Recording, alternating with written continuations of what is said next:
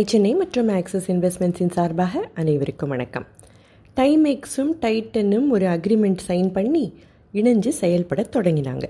டைட்டனோட distribution network மூலமாக டைமேக்ஸ் வாட்சஸையும் விற்க தொடங்கினாங்க. அதாவது டைமேக்ஸ் விலை குறைவான lower end of the market மேலே கவனம் செலுத்துவாங்க அப்படின்னும் டைட்டன் ஹையர் எண்ட் மார்க்கெட்டில் கவனம் செலுத்துவாங்க அப்படின்னும் ஒரு புரிதல் ரெண்டு நிறுவனங்களுக்கும் இருந்தது.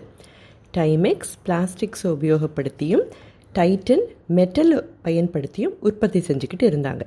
டைமெக்ஸ் வாட்சஸோட விலை அப்போ நானூறு முதல் எழுநூறு ரூபாய் வரை இருந்ததுன்னா டைட்டன் வாட்சஸோட விலை எழுநூறு ரூபாய்க்கு மேலே இருந்தது.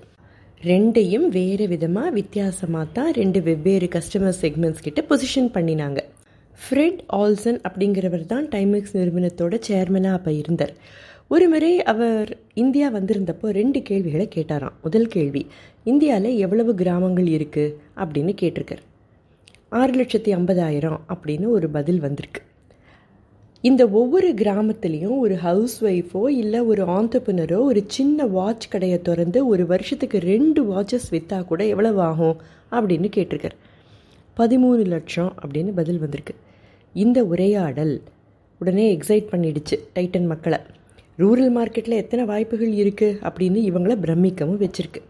இதோட அடிப்படையில் ஒரு ஸ்பெஷல் பஸ்ஸில் தங்களோட ப்ராடக்ட்ஸை மட்டும் இல்லாமல் அந்த காலகட்டத்தில் பிரபலமாக இருந்த ஷோலே மூவியோட வீடியோவோட பத்து நாட்களில் இருபத்தஞ்சு கிராமங்களுக்கு போயிருக்காங்க டைட்டன் குழு. இதுக்கு அவங்க செலவு செஞ்சது பன்னிரெண்டு லட்சம் ரூபாய். கிராமங்களில் இருந்த மக்களுக்கு இந்த கேளிக்கை கோலாகலம் எல்லாம் ரொம்ப பிடிச்சதாக இருந்திருக்கு.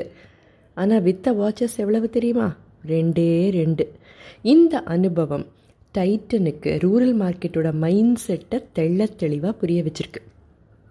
இதே காலகட்டத்தில் டைமெக்ஸுக்கும் டைட்டனுக்கும் இடையே நிறைய கருத்து வேறுபாடுகள் வெளியில் வர தொடங்கியும் இருக்குது டைமெக்ஸ் ஒரு காஸ்ட் கான்ஷியஸான நிறுவனம். விலை குறைவான கைகடிகாரங்களை உற்பத்தி செய்கிறதுல பெயர் போனவங்க. ஆனால் டைட்டனோட வாட்சஸோ விலை அதிகமானவை. தவிர இந்திய வாட்ச் மார்க்கெட்டில் தங்களுடைய மார்க்கெட் ஷேருக்கு போட்டியாக டைமெக்ஸ் வந்துடுவாங்களோங்கிற தயக்கம் டைட்டனுக்கு இருக்கவும் இருந்திருக்கு. இதை தவிர பல கருத்து வேறுபாடுகள். இந்த பார்ட்னர்ஷிப் பிரிஞ்சு போக இப்போ நாம் பார்த்த சில விவரங்களையும் தவிர பல காரணங்களும் இருந்திருக்கு.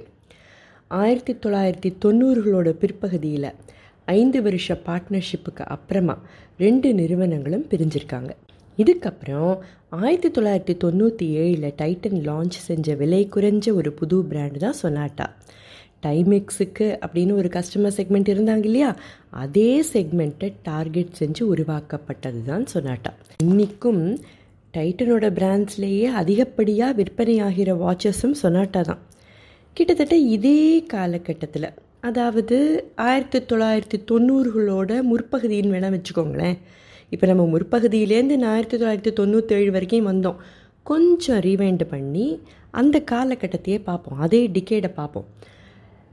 தொண்ணூறுகளில் சக்சீஸ் தேசாயும் டைட்டனோட பப்ளிக் ரிலேஷன்ஸ் ஆஃபீஸர் ஜெயந்தி பிரசாதும் மும்பையோட தாஜ்மஹால் பேலஸ் ஹோட்டலுக்கு ஒரு எக்ஸிபிஷனுக்கு போயிருக்காங்க.